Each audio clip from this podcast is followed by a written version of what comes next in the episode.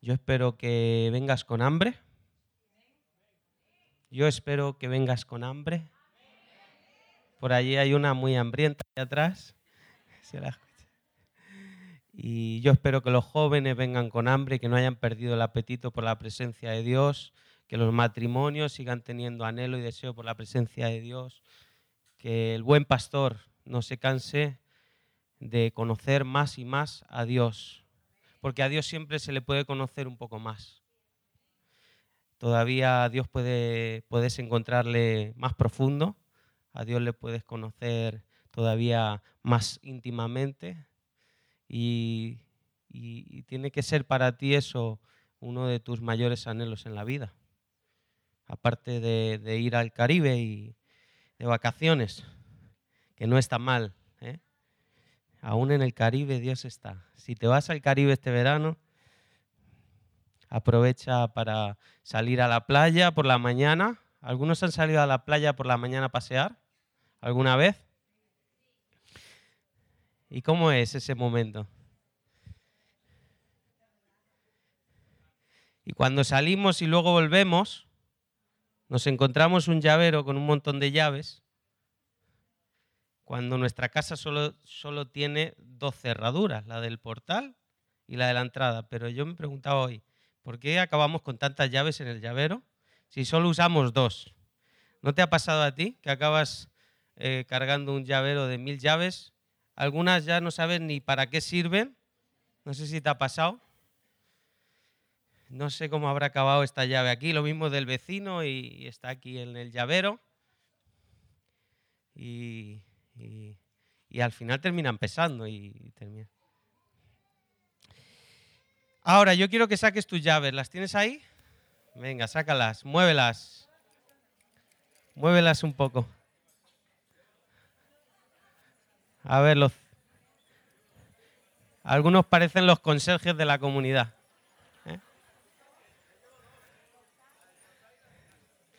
Bueno, bien. Hay que ponerle, no sé si tú las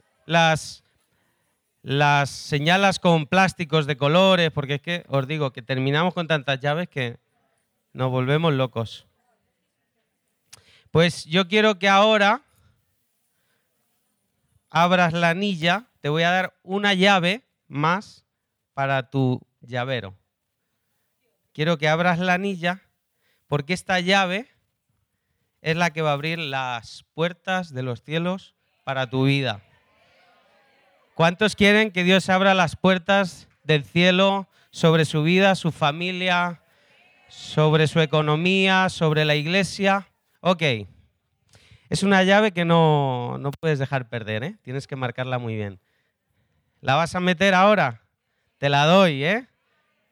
Es la llave de la honra. Esta llave abre las puertas de los cielos sobre tu vida. Y tenemos que generar una cultura de honra en nosotros y a través de nosotros. ¿La has guardado? ¿La tienes? ¿Tienes la llave? Ok, porque tenemos que recordar y aprender que la honra es un principio del reino de Dios que trae recompensa. Así que abrimos la Biblia, Mateo 10, 40-42. Mateo 10, 40-42. Y vamos a ver en qué 3 direcciones nosotros debemos honrar para que esas ventanas de los cielos estén abiertas sobre nosotros. Y lo contrario, ¿qué pasa si no honramos en estas 3 direcciones que la Biblia nos aconseja y nos pide que hagamos? Porque a lo mejor nuestra vida está detenida, no sé si te sientes detenido en el proceso. No sé si te sientes atascado. A veces no sabemos por qué, a veces nos cuesta identificar cuál es la razón y a veces esta llave, vuelvo y repito, es la clave para salir de en medio de ese estancamiento. Ese estancamiento viene porque hemos dejado de honrar a las personas que merecen honra. Nos hemos cansado y hemos dejado de agradecer aquello que Dios hace a través de las personas por nosotros. Mateo 10, ¿está? A ver, ¿qué dice? El título es Recompensas. Versículo 40, el que a vosotros recibe, a mí me recibe, dice Jesús. Y el que me recibe a mí, recibe al que me envió. El que recibe a un profeta, por cuanto es profeta, recompensa de profeta recibirá. A ver, repite esto. Recompensa de profeta. Ahí hay una recompensa para el que recibe al profeta. Y el que recibe a un justo, por cuanto es justo, ¿qué pasa? Recompensa de justo recibirá. Y cualquiera que dé a uno de estos pequeñitos un vaso de agua fría solamente, por cuanto es discípulo, y viene la última recompensa, de cierto os digo que no perderá su recompensa. Hay tres direcciones en las que debemos de honrar.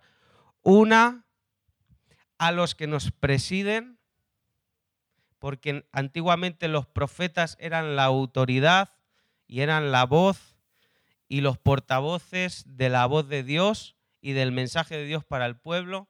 ¿Quién puede ser hoy la figura que mejor represente a este profeta en el siglo XXI, en este tiempo? Yo creo que nuestros pastores, ¿no? Yo creo que ellos son la máxima autoridad en la iglesia, nuestros pastores, nuestros líderes. Y luego habla de una segunda recompensa y dice que es a través de los justos, aquellos que reciben.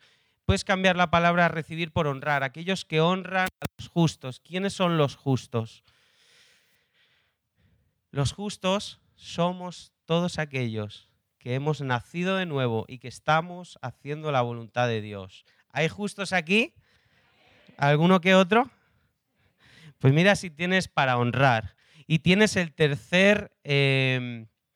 la tercera figura a quien honrar. Habla de aquellos que no tienen ni un vasito de agua, pero tú con el amor y con el deseo de honrar a ese pequeñín, a esa persona que pasa desapercibida en el mundo, a esa persona que es marginada, a esa persona que necesita una respuesta a su necesidad. Si tú vas y le ofreces un vaso de agua, dice la Biblia, que lo estás honrando y que sobre ti se abre la puerta del cielo. Hay recompensa sobre tu vida. Ok, vamos allá. Entonces, lo primero que debemos de hacer es honrar a los que nos presiden. Vamos a honrar a los que nos presiden. Debemos mostrar respeto. Eso es honrar. Mostrar respeto, consideración y estima a nuestras autoridades. Porque no hay autoridad, si no es de parte de Dios, establecida por Él. No hay ninguna autoridad que no esté establecida por Dios. Eso es lo primero que tú tienes que afirmar en tu corazón. Esto es complicado, porque hay autoridades y autoridades, ¿sí o no? Hay jefes y jefes en nuestros trabajos. Hay líderes y líderes. Algunos son un poco más soportables y otros son un poco menos. Pero eso no quita que Dios le haya levantado para ser autoridad sobre tu vida. Iglesia, tenemos que aprender. Si la iglesia quiere ser multiplicada, bendecida, debemos de generar una cultura de honra, primeramente entre nosotros. Dice Romanos 13, 1, 2, sométase toda persona a las autoridades superiores porque no hay autoridad sino de parte de Dios, y las que hay por Dios han sido establecidas, de modo que quien se opone a la autoridad, a lo establecido por Dios se resiste, Y los que resisten lo contrario de la recompensa, dice, acarrean condenación para sí mismo. La pregunta es si nos estamos resistiendo a alguna autoridad que Dios ha puesto en nuestra vida. Yo quiero que puedas reflexionar, que puedas ponerle cara, que puedas identificar qué personas ha puesto Dios en tu vida. Esposas, ¿qué personas ha puesto Dios? ¿Qué persona ha puesto Dios en tu vida? Discípulos, hijos de Dios, allí donde estás en tu trabajo. ¿Qué personas ha puesto Dios en tu vida? Y a veces, como os decía, los líderes, los pastores, jefes, a veces no hacen las cosas como a nosotros nos gustaría. Eso no es así a veces. ¿A veces pasa o no? Hoy que no está el pastor y la pastora, vamos a aprovechar. A veces, muchas veces no nos gusta cómo actúan nuestros jefes sobre nosotros. Pero debemos de entender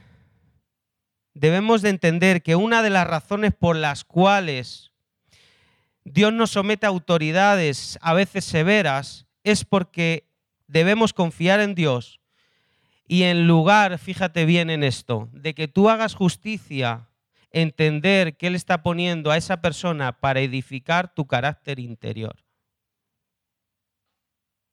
Tú no entiendes por qué esa persona está sobre ti. Tú no puedes entender a veces por qué Dios ha levantado a esa persona sobre ti, por cómo actúa, por cómo es contigo. Pero lo que sí puedes entender es que Dios ha puesto a esa persona para forjar cosas que hay que forjar dentro de ti, para que forjemos carácter dentro de nosotros, para que nos sometamos y obedezcamos a Dios y pasemos ese proceso que necesitamos pasar.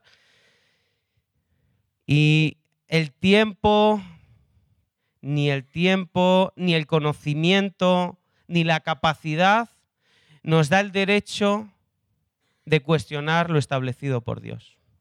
Ojo a esto. Yo por más años que lleve en la iglesia, por más conocimiento que tenga en mi trabajo, por más capacidad o incluso mejor que la persona que está por encima de mí, no por eso tengo el derecho de cuestionar la autoridad que Dios ha establecido sobre mi vida. Si quiero, recompensa de Dios. Si quiero, puertas abiertas. Qué paz, yo cuando... Estas autoridades están... Las tenemos que considerar no solo en la iglesia, las debemos de considerar afuera. Debemos de considerar estar en paz y estar a cuentas con nuestras responsabilidades también. Mira lo que voy a decir, civiles. La Biblia habla de autoridades puestas por Dios también, no solo en la iglesia, sino en el gobierno, para que nosotros podamos ser bendecidos y también someternos a esta. Los que pueden ser autónomos, los que pueden tener empresas, los que tienen trabajadores, los que... Yo cancelé hace poco una deuda que tenía porque se me había acumulado y me tenía súper preocupado, que no pagaba el agua y se me iba acumulando, y cuando fui al ayuntamiento a preguntar, porque era algo que había aquí y sabía que necesitaba ponerme a cuentas con esto y bueno, sentí un alivio y una paz. No sabéis lo a gusto que te quedas cuando estás en paz con las autoridades que Dios ha puesto. Porque eso es ser cristiano también. Pagar nuestros impuestos, estar bien si eres empresario, si eres autónomo, tener tus cosas en orden. Eso es importante. La Biblia habla de las autoridades espirituales y las autoridades civiles. Y qué paz. Dice Romanos 13, 6, 7, pagad a todos los que debéis, al que tributo, al que impuesto, impuesto, al que respeto, respeto y al que honra, honra. No podemos decir que honramos autoridades cuando nos abstenemos de someternos a ellas sin obedecerlas, engañándonos a nosotros mismos. Porque honrar implica palabras, implica actitud, pero también implica pensamientos.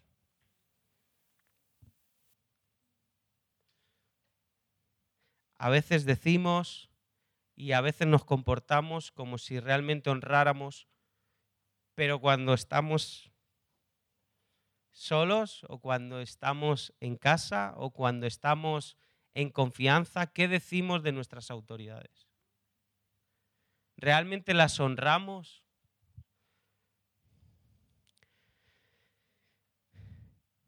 Sé que es una llave difícil de usar, sé que es una llave de esas que cuesta meterla en la cerradura, pero es una llave que te va a abrir puertas. Por eso creo que es necesario compartirte esto, recordarnos que la honra tiene que ser algo habitual en nuestra vida, no podemos dar por hecho. Y ahora paso a la honra hacia nuestros hermanos, que son esos justos que menciona Mateo 10. La honra a nuestros hermanos no podemos dar por hecho, porque ya la inercia nos lleva a pensar que todo pasa porque tiene que pasar, pero yo no puedo pasar por alto cuando alguien está sirviendo en la puerta y yo entro y me reciben con una sonrisa. Debo de honrar a las personas. Yo no puedo dar por hecho que alguien esté pendiente de saludarme, que alguien esté pendiente de darme un café, que alguien esté pendiente de compartir una palabra que lleva mucho tiempo prepararla. Yo no puedo dar por hecho muchas cosas que Dios está poniendo para bendecirme, pasándolo desapercibido y no honrando. Porque de verdad he estado en lugares donde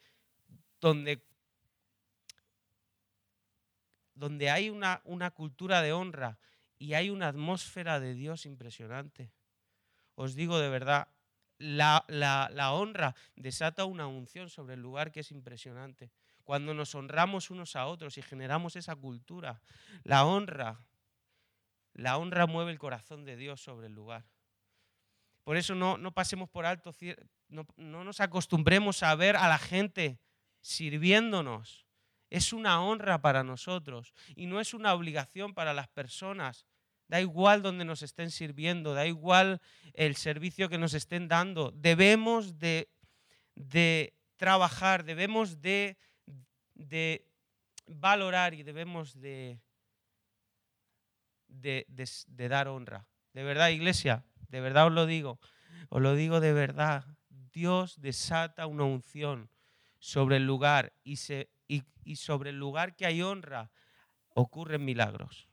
De verdad, hay personas que tienen encuentros con Jesús, tenemos el centurión, la manera de hablar a Jesús, el centurión que pedía oración y sanidad, que el centurión era un gobernante en Roma, que llevaba un ejército, y tenéis que ver ese capítulo de la Biblia, cómo habla a Jesús, siendo Jesús un judío que había sido menospreciado por muchos, y él, siendo alguien muy importante, él le habló con honra a Jesús, él le habló entendiendo que Jesús era alguien especial, alguien valioso, y Jesús hizo un milagro. Hizo un milagro sobre el centurión, así como lo hizo sobre la mujer que decía que quería comer algo, y Jesús lo trató un poco, para muchos diríamos mal, porque la llamó perra básicamente, la dijo, pero si los perrillos comen. Pero no sé si os habéis fijado la reacción de ella sobre Jesús. Aún así ella le habla con consideración y con honra. ¿Cómo nos hablamos entre nosotros? ¿Cómo nos honramos entre nosotros? ¿Qué nos decimos? ¿Qué valoramos? Si valoramos lo que tenemos, si valoramos lo que tenemos. Debemos valorarlo y debemos de honrar. Debemos de honrar. Ay, mira, yo creo esto, ¿eh? Esto creo que es una verdad. Y a veces no nos damos cuenta. Sobre todo, esto es un ejemplo de los que a veces no tienen trabajo, siempre están sin trabajo, o están en uno y terminan, y van a otro, y van a otro, y van a otro, y cambian de trabajo. Yo creo que hay una falta de honra en el corazón de esa persona, una actitud de querer ser un buen trabajador, de hablar bien de su jefe. Yo creo que ahí hay un trasfondo de honra. Yo creo que hay un trasfondo, porque aunque la persona de la que no hables, o sea, la persona que tú estás hablando mal, a veces hablamos mal, aunque no se lo digas directamente, ahí está Dios, está escuchándonos. Ahí está Dios escuchándonos. La honra no la hacemos por apariencia, la honra la tenemos que hacer de corazón, esté o no esté. Amar de corazón. Debemos honrar a los que nos presiden. Debemos honrar a nuestros hermanos. Y el último, honrar a los más pequeños. ¿Cuánto tiempo hace que no honramos a uno de los más pequeños? ¿Cuántos necesitan de nosotros? ¿Cuántos necesitan que suplamos ese vasito de agua? Necesitamos honrar. Y ahí está hablando de los pequeños, de los que están por debajo, los que somos líderes, los que estamos cuidando, los que estamos trabajando con personas. Los que estamos trabajando con personas, debemos honrarlas también, a esas personas que están por debajo. Es muy importante poder hacer esto, trabajar bien con la gente, cuidar de la gente, no aplastar a la gente, tratarla bien. Papás que tienes a tus hijos, honra a tus hijos. Hijos, la Biblia dice muy claramente que los honres, pero también es responsabilidad nuestra honrar a los más pequeños, a los que más nos necesitan. Iglesia, líderes, también es una manera de honrar, generar espacio para que otra generación que viene también pueda servir en la iglesia. Enseñar a otros a que puedan hacer lo que yo estoy haciendo ahora. Levantar, no desplazar, no quedarme protegiendo algo como si fuera mío, cuando Dios me ha dado algo solo para cuidarlo. Debemos de ser inteligentes, debemos de ser sabios, porque necesitamos honrar también a los que nos van a suceder. ¿Sí o no? Yo creo que eso es muy importante. Tenemos 3 direcciones de honra. Y yo no sé en cuál es la que estás fallando.